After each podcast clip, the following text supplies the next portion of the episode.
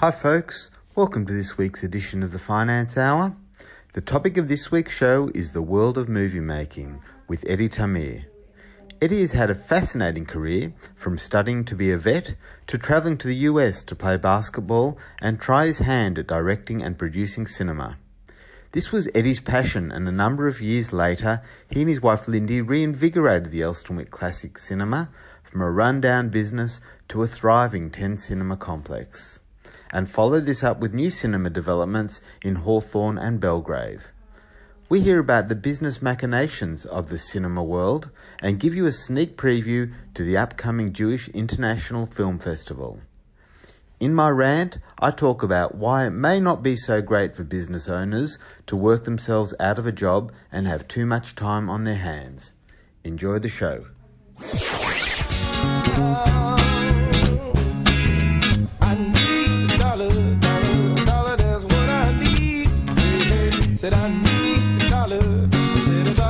Hi, welcome to the Finance Hour. You may be listening live on JAir or on our podcast. This is a show where we help make sense of the world of business and finance and hopefully help you make better decisions. Uh, my name's Ruben Zoller. I'm the financial planner and owner at Adapt Wealth Management. We're a financial advice firm that give advice to people who are professionals, business owners, or approaching retirement. Just a word from our lawyers anything that we do say today is not actually financial advice before you go and do anything, you should speak to uh, your accountant, your lawyer, your financial advisor, or your mate coming over for a barbecue. But not that we're going to be talking investments much this week. We are talking movies, and my guest in the studio today is Eddie Tamir, the owner of Elsternwick Classic and Lido Cinemas and director of the Jewish International Film Festival. And we're going to hear a bit about Eddie's journey uh, and from starting until where he got to today. But before we do that, it is time for Ruben's Rant. Ruben's Rant! Now, my rant this week is all about uh, the common saying that everyone says that you should be working on the business, not in the business any business coach or, or, or, books, they'll always be saying you've got to try and make yourself dispensable so that you, so the business doesn't rely on you and no one needs you. Now, I've happened to have come across a few people over the last couple of weeks, people in their age 60s who had had busy business lives and professional lives, and they were struggling getting into retirement. They were bored. They weren't sure what to do. And it really occurred to me that it doesn't actually make sense to make yourself totally dispensable.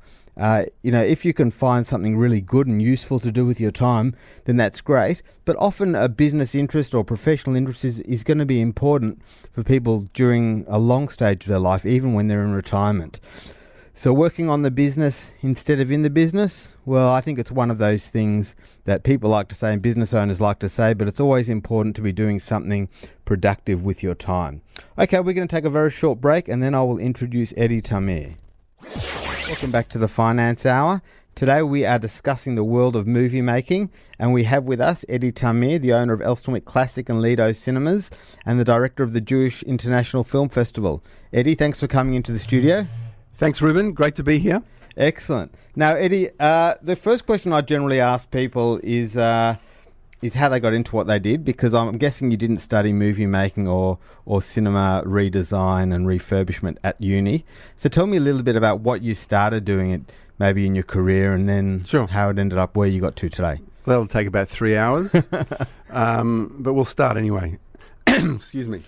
Um, so I guess in terms of just charting how I got to this point, it includes various twists and turns.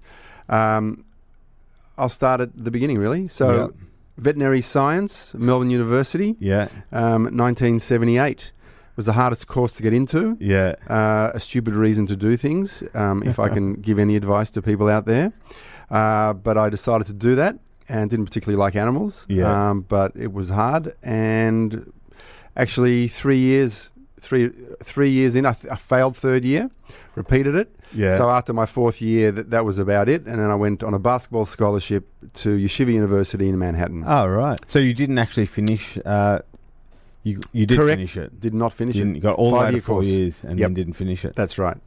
And uh, then in New York, various you know journeys, studies, creative writing, performing, as in acting, Oh, wow. school, and psychology, and all of that sort of mind opening Manhattan of the 80s stuff.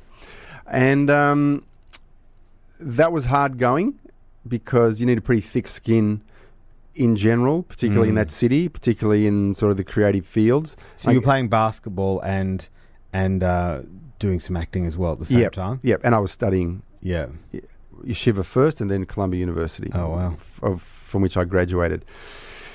And I wasn't really into commerce, really, even though I'd sort of been, you know, my family, as in my father who was running the business, my mother was a teacher for many years, my father had many, many business incarnations.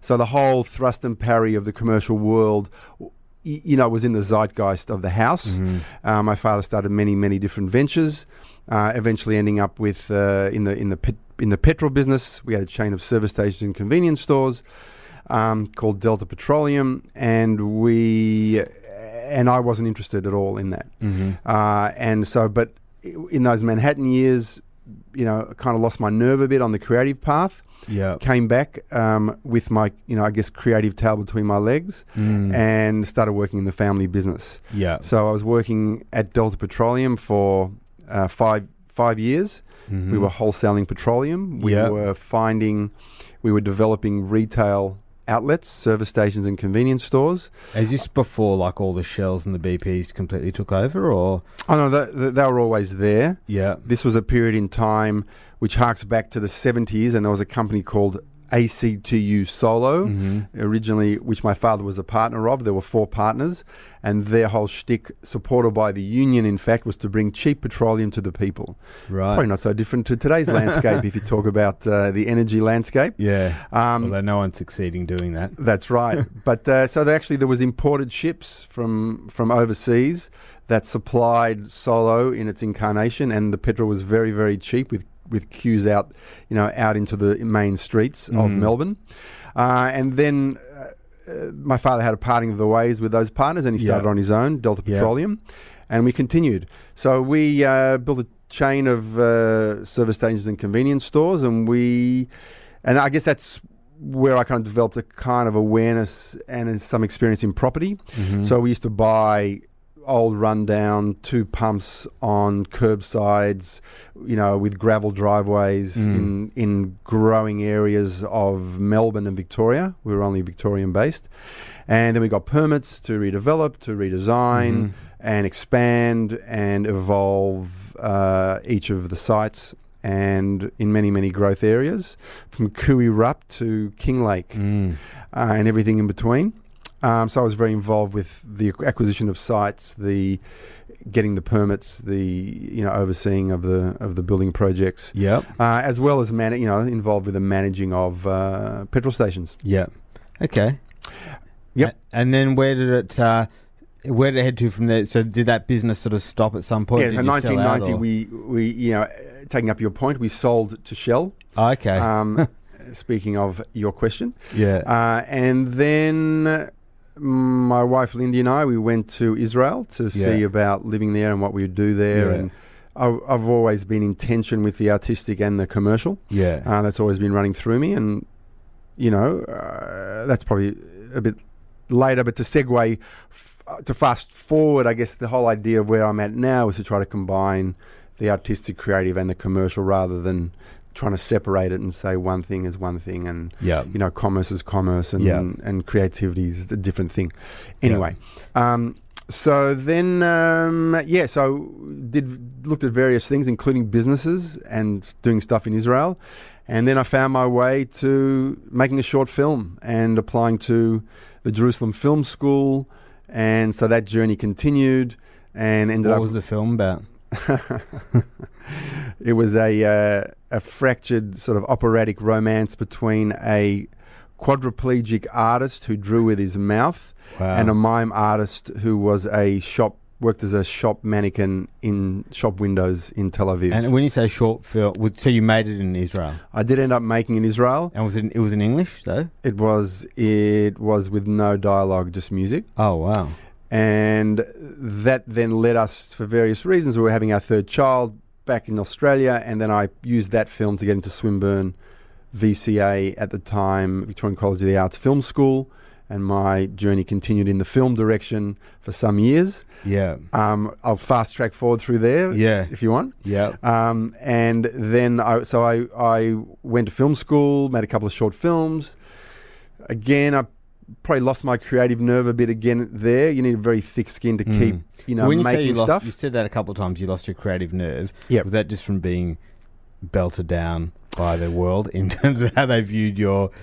That's right. In terms of in terms of judgment on Yeah. your output. So Yeah. you know, I got into the St Kilda Film Festival, but I didn't get into the Melbourne or Sydney Film Right. Festival. So I felt, what am I doing? It's a waste of energy. It's like you know, I haven't got it. Yeah. Blah blah blah. That's the sort of thick skinness in the artistic world of just Right. you know, you just keep doing it, just make Just another one. Keep having. A go. Um, Yeah. I was going to say, well, I will say Woody Allen, even though he's a bit, he's he's not quite uh, de rigueur these days. But you know, he's made he, he made forty six films, made one film a year. Yeah. Some garbage, some brilliant. Yeah. Just kept making them. He didn't care.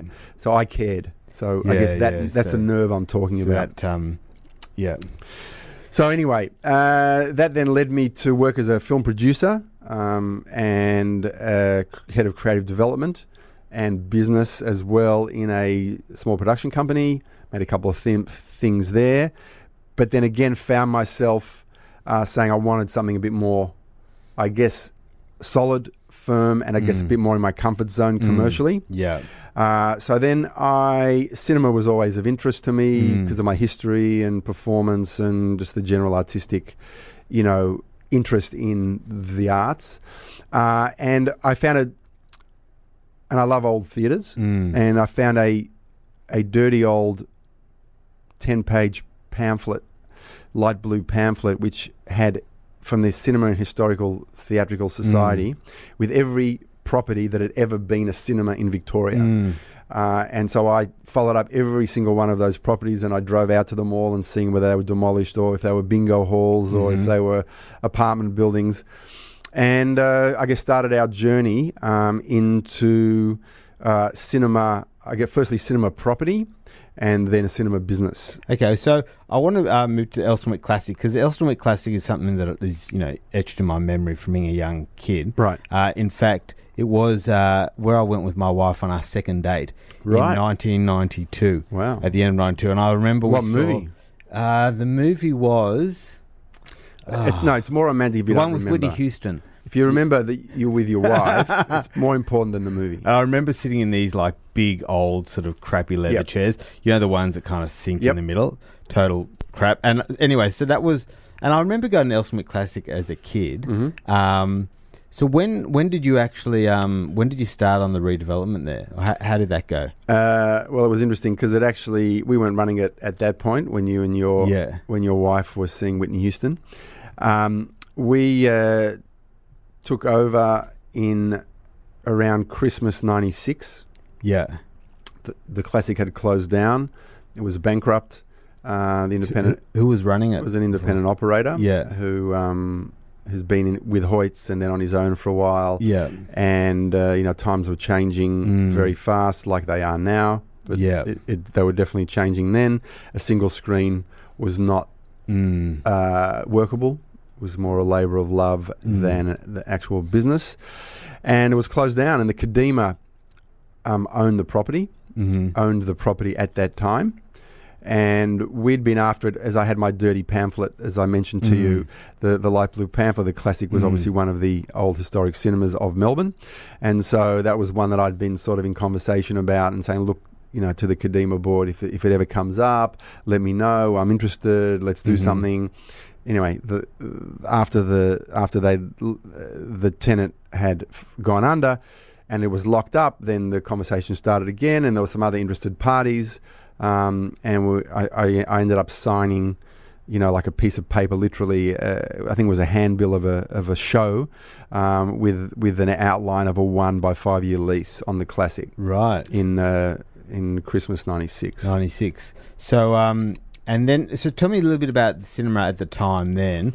Was that, um, was it tough for suburban cinemas in that sort of time? Was it, Yeah, was everyone going to the Hoyts and the villages and, Yes, obviously, you know, cinema died for the first time in the '60s when TV started. Mhm. and then you know, again, things started to get rocky in the 70s and 80s with the VHSs and Yeah. video. Yeah. Um, and then and then Chadstone expanded Yeah. and the multiplexes started in Mm. the 80s. And so single single screens were just not viable, Mm. and they kept you know they continued they to close closing down, Yeah. and just not workable given the power of the film distributors Mm. who dictate how many times a day and night you play a particular Mm. film. Mm. So if you want to play what's called policy, as in distributor policy in inverted commas, which Yeah. is the law, yeah. you want the film, got to play for four weeks, yeah. regardless of if it's taking one dollar or a Mm. hundred thousand dollars. Yeah. So therefore, if it's not working, you can imagine you can't bring in another film, right. and therefore a single screen is a recipe for disaster. yeah. So how long did it take you to knock the place into shape? And not long, not long, No? just a few months. We opened on April Fool's Day '97. Yeah.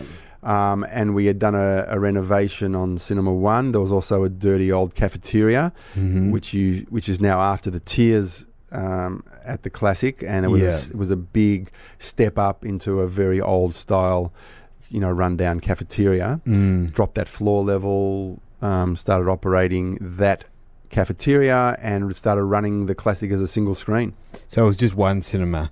just one cinema. Yeah. with some plans that we had in mind, hoping that we would be able to acquire some neighbouring land. But in the Mhm. first instance, we just had a one-year lease, so we were, ju- and I'd never done it before, Yeah. so I was just giving it a shot, seeing Mm. seeing what I could make out of it and how it would go. And did the, had the I mean, I- as I said, I had sort of warm memories of the, classic. Did you think the the community as a whole uh, around that area also had that sort of feeling? Was that sort of, did that help in terms of reinvigorating it? In terms of the Jewish community, Yeah, the Jewish community in the area. um, uh, it's a good question. Um, there was definitely interest given Mm. where it was. I guess it is Mm. still the most central cinema to the community, and I guess it Mm. was then. But you know, it was pretty much it was bankrupt, it was derelict, and Yeah. it was it was kind of forgotten about. And most Yeah. people thought it was just going to become apartments. Yeah, That it was never yeah. going to reopen again, and many of the existing operators would have preferred that it not open Mm. um, in that landscape. So how was business in that f- very early time? Was it was it losing money or breaking even? So or? when I was running it in the beginning, so it was unfortunately it was like gambling. It was like um, you know betting on your first horse to win the race um, Mm. at you know fifty to one, and it wins yeah, because we opened with two films. James and the Giant Peach and Kolya, a Czech film, which won the Academy Award for Best Foreign Film, and we were very, very successful. So, Oh, opening wow. three months was astounding really. uh, and then it started to get much harder as um, our competitors started to notice, and Mm. like any other industry, the competitive uh, juices started flowing for the for the, our competitors. Product supply Yeah. um, was not so straightforward. so when you say competitors, you mean other sort of suburban type cinemas? Is that what you're talking about? Yeah, other cinemas, Yeah, other cinema yeah. operators, Yeah. uh, and so product supply became um, very interesting. Product Um, supply. That's in terms of sourcing this the actual movies. Getting themselves. films, yeah, Yeah. and without sort of starting an ACCC case. Mm. um, getting the films we wanted, even though it was all very romantic. It was Cinema Mm. Paradiso. Mm. You know, you think you could just sort of invest your money and energy and start a cinema, then play whatever you want. No. Not quite the case. No. So you know, especially what what they call the the smaller boutique art house films. So, is- so the, the big blockbusters, which is a bit counterintuitive, they're easy to get Yeah. because the ACCC would not allow Right. an operator not to have Yeah, Harry Potter Access to that. Sorry. Yep. but the smaller ones that make your cinema ha- give it a Mm. point of difference, give it Mm. a boutique flavour, that ironically is where the battle zone was Mm. then Mm. and continues to be till today. Mm.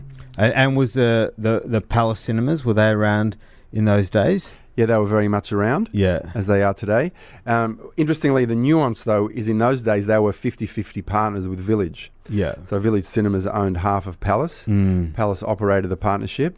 Um, so we were competing against the Village Yeah. Palace joint venture at the time. So talking about uh, sourcing movies, can you explain to me a little bit about how the uh, how the business of that works? Do you Sure. do you pay for each time you screen it, or, or how does the negotiation work? And then how it's, do you? It's actually bizarre, and and uh, I don't think any other industry today works on this basis. But it's a percentage of ticket ticket Really? sale. So on a sliding scale. So if it's a big film, you're paying a certain amount of percentage up front week one, and as the weeks slide down um, onwards, then it, then the percentage drops in terms of the split becomes Really? more in the cinema favour versus Okay. the distributor favour Yeah. and that's how it works. And it's weird. So they there's a trust system. So the the distributors trust that you report to them Right. exactly the dollar figure that you actually take, and they get they then invoice you based on on that, which is very unusual. Did, yeah. And it's also unusual to the fact that every cinema has got access to every other cinema's sales figures, Wow. which is really bizarre because the distributors are the kings of the jungle, and so Mm. they collect their data from all their cinemas, and they have a Mm. data collector. So therefore, everyone get, ultimately gets access to that Yeah. and sees every day how many how much money every cinema is taking Really? for every particular film.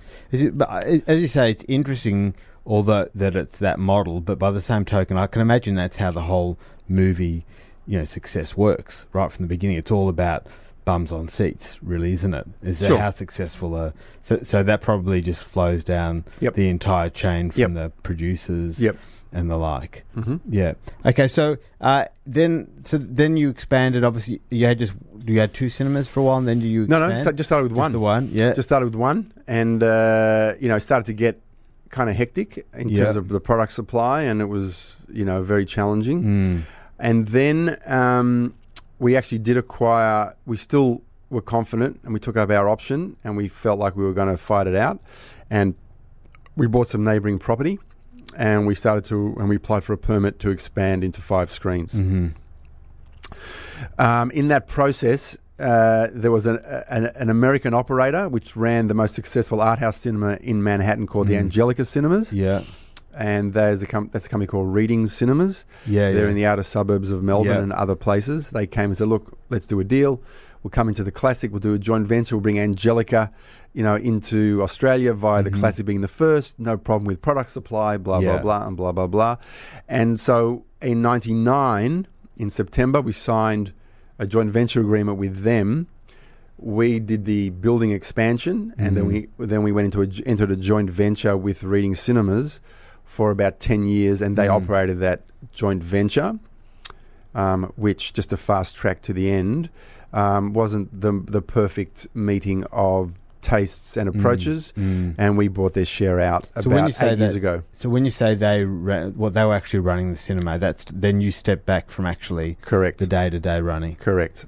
Yeah, yeah, Yeah. Yes, and then we uh, yeah that the, that that we didn't think that was um, that was in the best interest ultimately of the cinema. We had different Yeah. ideas. yeah. We felt we needed more screens, Yeah. different kind of programming, different approach.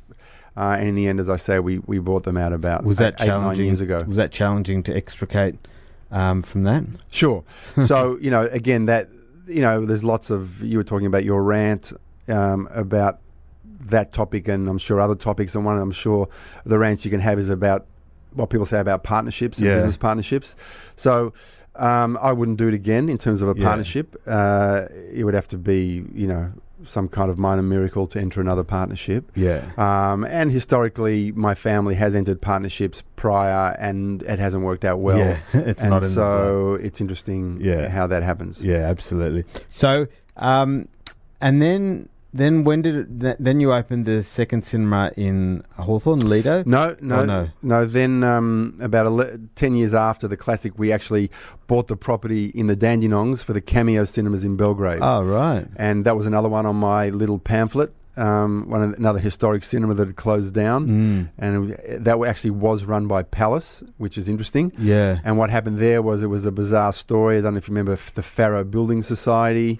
There was a big collapse in Geelong of a building Oh. society. yeah. Somehow, a couple in Geelong. somehow the owners were connected with that building society. Mm. They, I think they actually happened to be village cinema directors as well.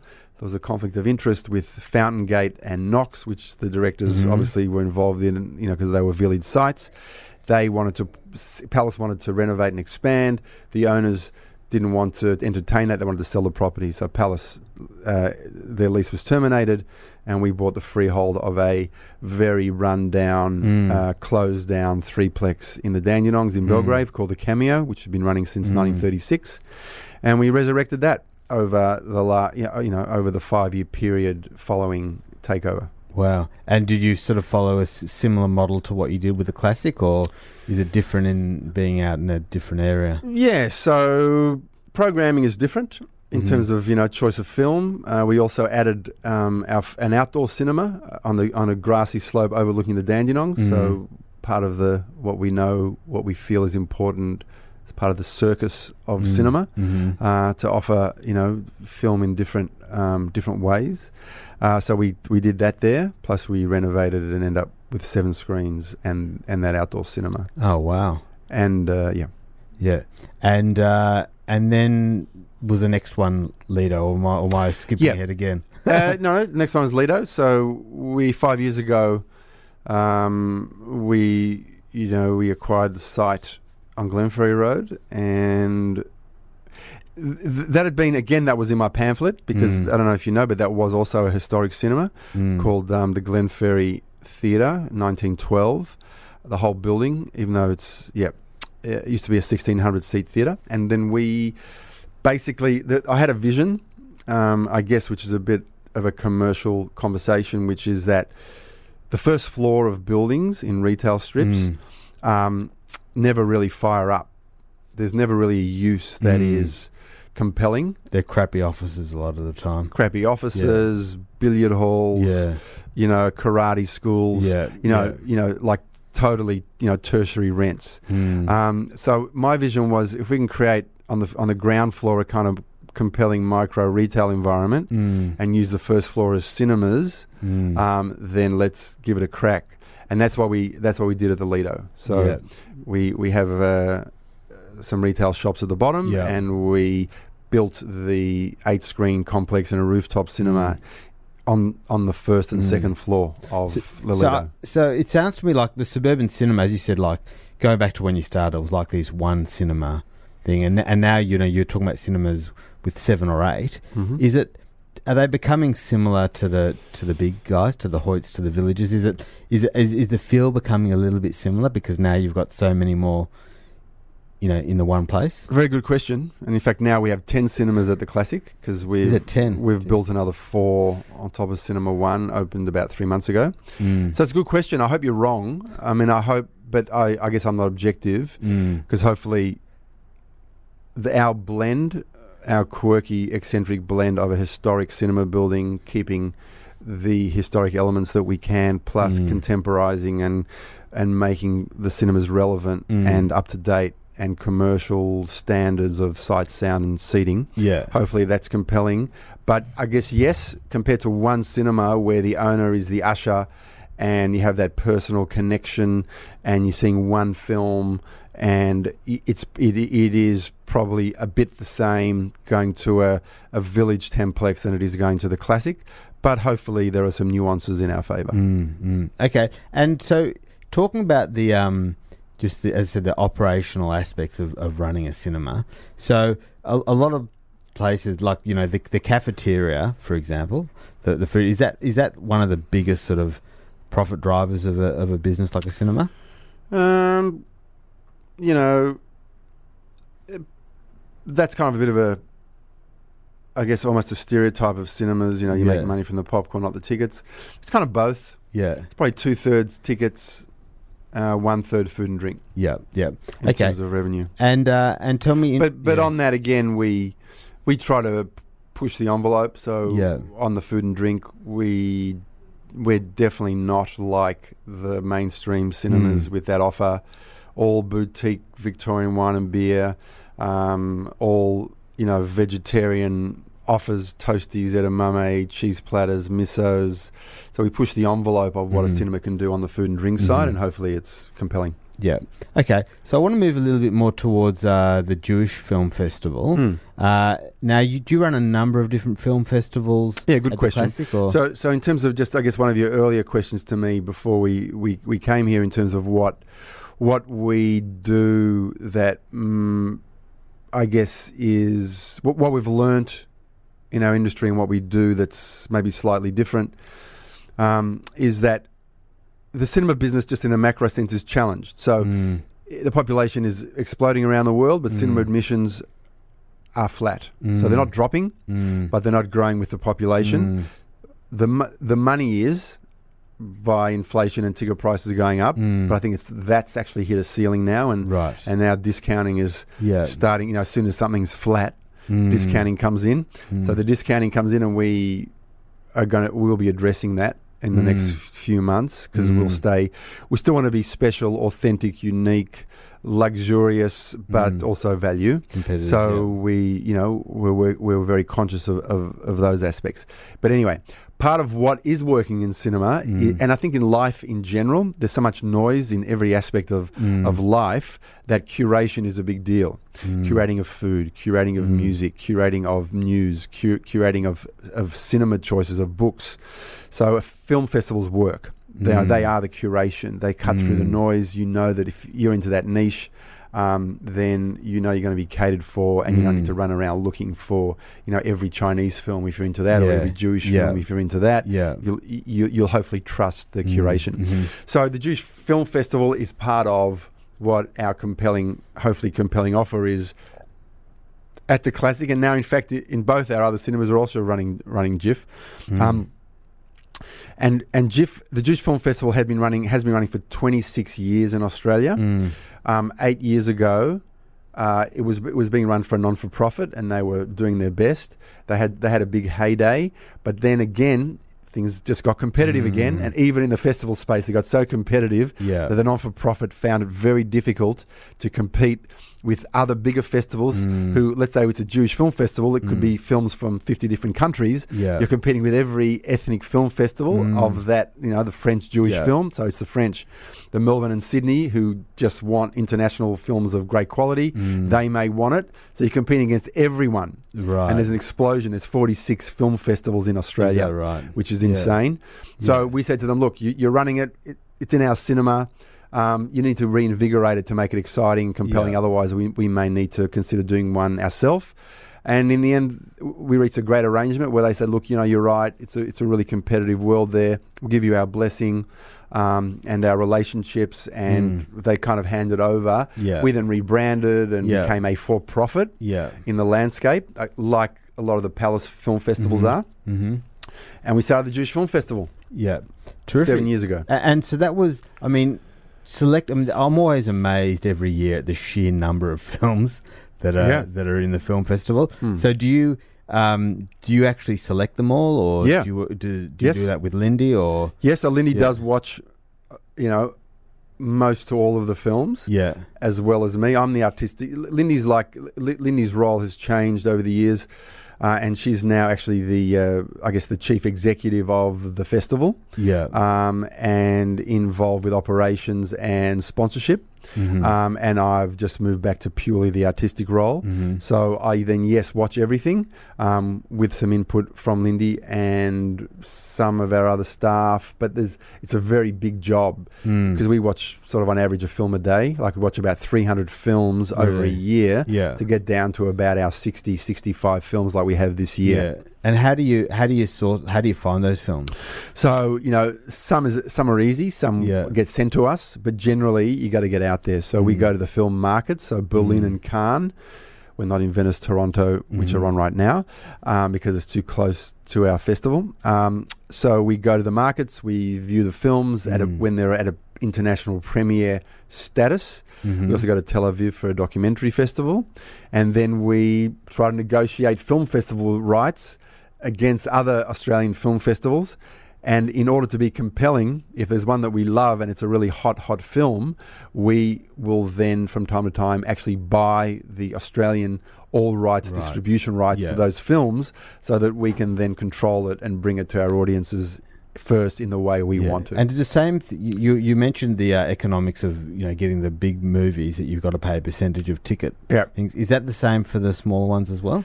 Yes, on distribute. Well, well, when you what were you talking about from the cinema side or No, from the distribution? I'm side? saying from the distribution side. distribution Yeah. side is a different. Yes, so then we become the distributor, and then the Mm. cinema splits. Oh no, that's when that's when you way. get that's when you get the rights. But I'm talking about for all you know all those sixty films that Yep. you get. Yep. I mean, you've, you don't have the rights for all of them, Uh, or you do probably about ten of them. We do have the rights, right. and the others we have what's called festival rights. Some of those are splits. Mhm. with local distributors, yeah, and some of them are not splits; they're just straight fees. right. If you want to get that yeah, yeah, nuanced, yeah. Okay. and then, do many of the films from that um from the film festival you then uh, show for a while afterwards, or about uh, it averages about sort of twenty percent yeah, a year. Some of them that are local distributors, as in not us, mm-hmm. um, they'll release them throughout the year. Mm-hmm. Um, and some of them that we own, we'll also release them throughout the year. But then it's still 10 to 15 films out of the 65. So some of them, if you don't see them at JIFF, you ain't going to see them. yeah. And do you do any other any other film festivals? Yep. Yep, This year we started the first Children's International Film Festival. Um, we felt there's a big market.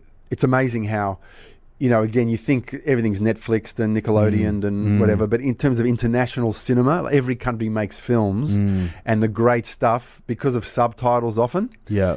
you know, is the great Scandinavian animation Mm. is not that suits a five to eight year old is not seen in Australian cinema and also not on streaming services. Mhm. So what we did is we started to enter that market. We love those films, and we actually had for some of them we had an English language. Uh, translator or narrator of the subtitles Mm. in the cinema, so it made these amazingly magical films Wow. workable for a five to eight year old English speaking audience. Wow. Yep. And so is that a relatively new thing that you've done? Like yeah, absolutely, and we're June next year we'll be expanding it, and we we love Yeah. it, and we're going to be Yeah. really building on it. Yeah.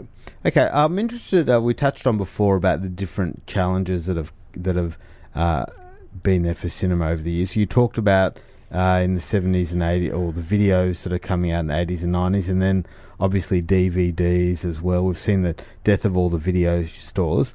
What, what could you tell me were the, the biggest sort of challenges that you that you've had to face along the way? Um, well, the whole industry worldwide has faced and still faces the amazing scenario of theft. Mm. People steal film. So you know it's it's so easy. You press a button, streaming service, and you Oh. just steal a film. So stealing doesn't help your business. If you, even if you own a milk bar, you really Mm. don't want people to be stealing your sherbet bombs. So you're Um, saying how do people oh, via YouTube or any of those? Uh, not YouTube, but just yes, you know all those pirate, Pirate Mm, Bay, mm. etc. streaming services. Yeah. So that's clearly you know uh, when people steal, it doesn't help your business. Mm. What more can I say on that? Mm. Um, and then and then the streaming, then the legal streaming services are clearly Yeah. also a big challenge in the same spirit as DVD, VHS, and TV were Mm, mm. which f- cinema somehow faced and continued, you know, had their dips and then somehow f- re-established, reinvented, and, and found their way. Mm. Slightly different with the streaming services now because they're getting so powerful that they're now producing their own films, as in Netflix, Mm. uh, and so therefore you don't even you, the cinema doesn't even get a chance to play that film. right. So it goes direct to the streaming service. Yeah. And the other interesting thing, streaming services haven't done very well with with film.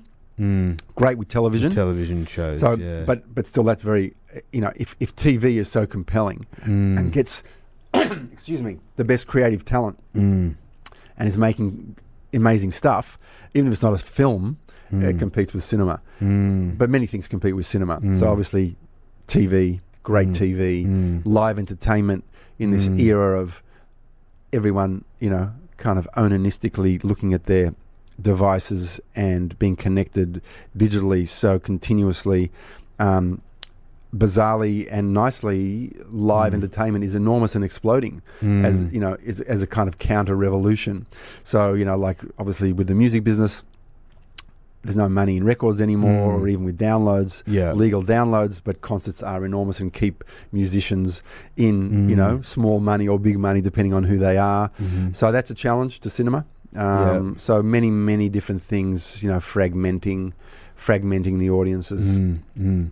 And uh, in terms of other things, in, in from a business sense, is I don't know managing staff, for example, personnel in a business like yours. Is that is that a challenge? Yeah, absolutely. So we have we have like a hundred staff, and Yeah. over the three cinemas, mostly Yeah. mostly casuals. Yeah. Um, probably you know, ten to twelve full timers, a marketing Mm, team, mm. manager, assistant manager.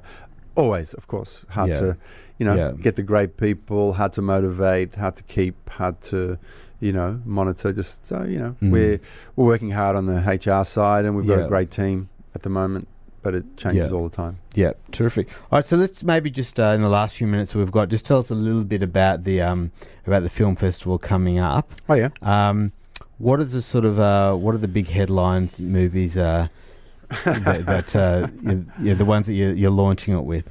Sure. So yeah, that's an interesting question. Our our launch is actually on the twenty third of September, Yeah, where we actually hand out our first printed program. yeah, So we are presenting that. Our launch film is a film called Twinning Reaction, Mhm. which is a really amazing documentary about a 1960s story of a crazy scientist who decided that he wanted to work with twins and understand about human psychology mhm. via twins.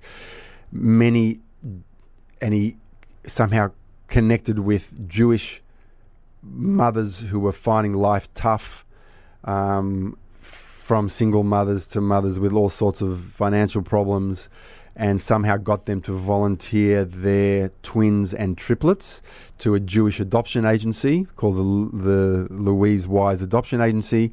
And for some bizarre reason, which is still under lock and key, a lot of the documents, the Jewish agency at the time supported this separating of the twins, fostering them, adopting them out to different families. Jeez. And only now, literally, in the So last this was in Israel. no, in America. Oh, in America. Only in the last 10 to 20 years, uh, people, uh, are, are the twins and triplets getting reunited, Wow. knowing about their other siblings, and it's that story. So we're launching the program with that Well, film. So when when did that take place? That 60s. In the sixties. Yeah. Wow. Amazing. Yeah. You know, so yeah, and this a very suspect, clearly suspect doctor and a suspect science, and very cruel, and still a lot of secret documents not fully exposed. But this documentary tries to dig into that as well as talk, interview the Yeah. the wow. actual siblings. Sounds fascinating. Yeah, yeah, lo- you know, we- 64 films we've got. Yeah. So there's lots, lots of stuff. There's an amazing film that we're closing with, which I will tell you about. It's called Unorthodox yeah. and it just opened the Jerusalem Film Festival this year. And it's about it's the story of one guy who started because uh, one Sephardi frum guy uh, who uh, was pissed off because his daughter was kicked out of an Ashkenazi um, girls' yeshiva, Mm-hmm. and he felt it was for racist reasons. Uh, in the late 70s, early 80s, and he was instrumental out of that anger and outrage starting the Shas Party. So it's a story of the evolution of the Shas Party with sort of one man raging against the system, uh, with all the warts and all of you know what the internal Mm. bickering within the Shas Party. But at its Mm. heart, it's this amazing, rollicking story of of this one one special everyman. And uh, how, what percentage of the movies are made in Israel? Yeah, so we, you know, our philosophy, we don't like the, also because of, I guess, who I am in a way, Israeli background, Israeli parents, brought up, born in Australia, two passports, Mm. uh, split identity, where's home, Yeah. you know, speak Hebrew. The whole Israeli Jewish thing versus the diaspora Jewish thing Yeah. is something that um, I find problematic in terms Mm. of separation. Mm. I like to bring things together, unify in every way, whether it's, Yeah. I guess, commercially, politically, artistically. Mm. You know, Israeli Jews and diaspora Jews, it's one thing for me. Mhm. It's not split. So, to answer your question, it's 50 50 Yeah. Israeli film and diaspora Jewish production. Yeah, and it's, it it does interest me that there are you know what's sort of the smallest country or the that that would produce Jewish films like Um, the smallest. I'm just trying to think the smallest Yeah. country this year. Well, you know, if there's a Jewish story there, then um, you know, like Romania. yeah I don't know. Is that a small country? I don't know but what like I, I, I, I suppose maybe not small country but I, I suppose small in terms of Jewish population Yeah, yeah. So I mean, there was you know, the a couple of years ago there was this great story, a uh, Japanese story about Mm. the Japanese diplomat who Mm. who saved Jews during the war.